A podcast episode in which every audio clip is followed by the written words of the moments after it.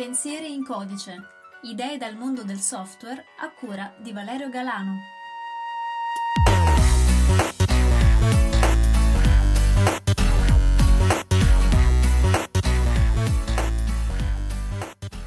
Salve a tutti e ben ritrovati per questo nuovo episodio di Pensieri in codice, il podcast in cui parliamo di idee prese dal mondo del software, di internet e della programmazione.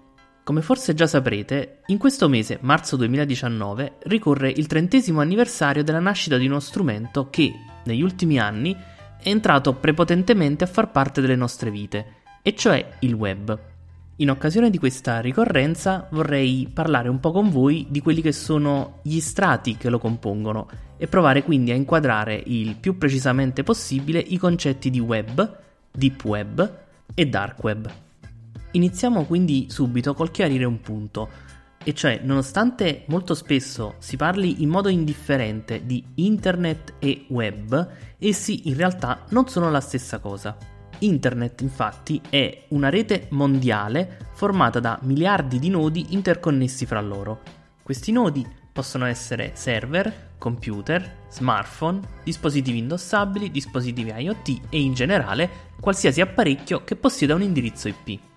Le origini di Internet vengono fatte risalire ufficialmente al 1982, anno in cui venne per la prima volta utilizzata la parola Internet e fu definito il protocollo TCP/IP, che è il fondamento sul quale si basa la comunicazione tra i nodi della rete.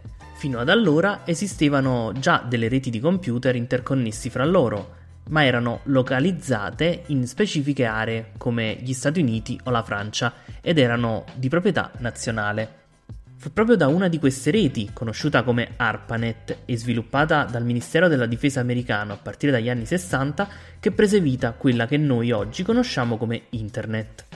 Per quanto riguarda il web, invece, esso nacque nel 1989 da un'idea di Tim Berners-Lee, che all'epoca lavorava come stagista al CERN di Ginevra. Lì, anche basandosi su varie idee che già in quegli anni iniziavano a circolare, avviò l'elaborazione di un software che permettesse di condividere documentazione tra più computer in modo indipendente rispetto alla piattaforma utilizzata. Per ottenere ciò diede il via alla definizione di quelli che oggi noi conosciamo come linguaggio HTML e protocollo HTTP. Il primo serve ad implementare a livello informatico il concetto di ipertesto, formulato da Ted Nelson negli anni 60 e di cui parleremo in modo più approfondito in un prossimo episodio. Il secondo invece aveva il compito di rendere possibile la trasmissione degli ipertesti tra computer interconnessi fra loro, in pratica quindi sulla rete internet. Dopo circa due anni, nel 1991, ultimato lo sviluppo dei software necessari, Lee fu in grado di pubblicare il primo sito web della storia, visibile solo ai dipendenti del CERN e nel quale veniva definito il progetto www. Tant'è vero che il nome presteso del web è World Wide Web. Se siete curiosi di vedere come fosse fatto il primo sito web della storia, in descrizione trovate un link al quale è possibile visitare una riproduzione del sito web pubblicato da lì nel 91. Da allora, come tutti sappiamo, il web ha fatto enormi passi avanti con l'introduzione di moltissime nuove tecnologie che permettono di sviluppare funzionalità sempre più avanzate. La diffusione è diventata tale che ormai moltissime delle attività umane passano per il web e la rete internet. Con il passare degli anni il web si è evoluto e ha sviluppato una stratificazione in tre livelli ben distinti. A mio parere, conoscere questi strati, questi livelli e sapere come distinguerli è importante anche solo per poter comprendere una notizia o partecipare ad un discorso al riguardo. Il primo di questi livelli è conosciuto con il nome di Surface Web e si compone di tutti quei siti, pagine, documenti, immagini e in generale le risorse che risultano direttamente accessibili senza alcuna barriera o necessità di autorizzazione. Molto spesso esso viene anche definito come tutta quella parte di web che è indicizzata dai motori di ricerca. Il secondo strato invece prende il nome di Deep Web, ma contrariamente a quello che potrebbe sembrare dal nome e da quelle che sono le idee comunemente diffuse, esso è semplicemente la parte di web che non è direttamente accessibile se non si possiedono specifiche informazioni o autorizzazioni. Si parla dunque di tutto ciò che, pur essendo sul web, non risulta indicizzato dai motori di ricerca in pratica è la parte più estesa del web, perché è composta da tutti quei contenuti protetti da un qualche sistema di autenticazione o sottoposti a un qualche tipo di restrizione dell'accesso.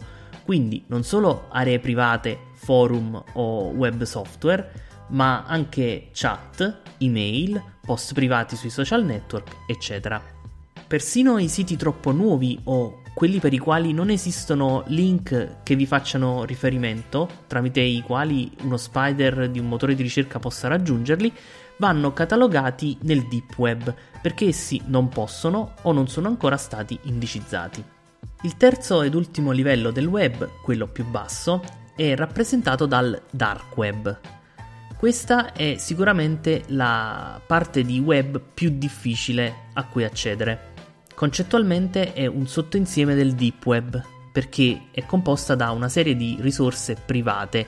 Tuttavia, per accedervi non è sufficiente essere in possesso di informazioni, siano esse link privati o credenziali, ma è necessario munirsi di speciali software e tecnologie apposite.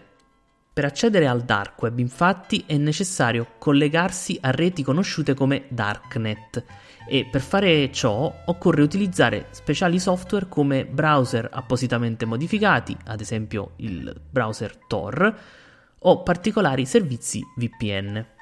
Catalogare il contenuto del dark web è impresa impossibile, tuttavia dal momento che ci si trova in un contesto dove non è possibile risalire ai gestori dei server o a chi pubblica i siti, è ragionevole supporre che siano presenti tutta una serie di contenuti digitali che legalmente non dovrebbero essere condivisi.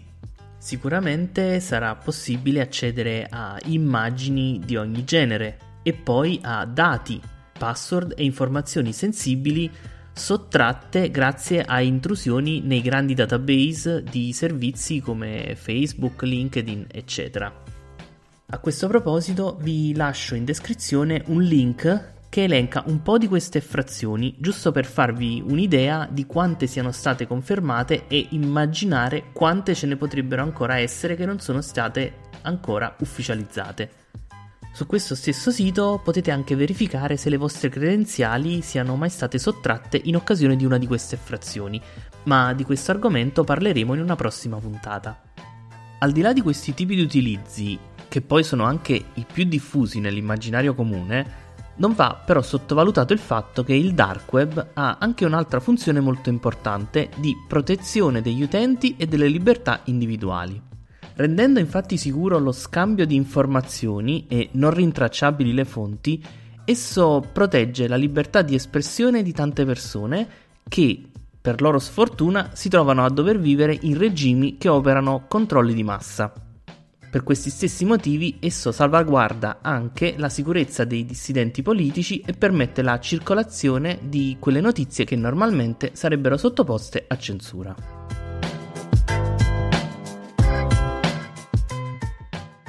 Bene, fatta questa doverosa precisazione, io vi ringrazio per avermi ascoltato fin qui e spero che il concetto di deep web e dark web sia un po' più chiaro di prima. Vi rubo solo un ultimo minuto per ringraziarvi di tutte le interazioni e tutti i suggerimenti che ad ogni puntata mi state inviando e che io sto cercando di mettere in pratica.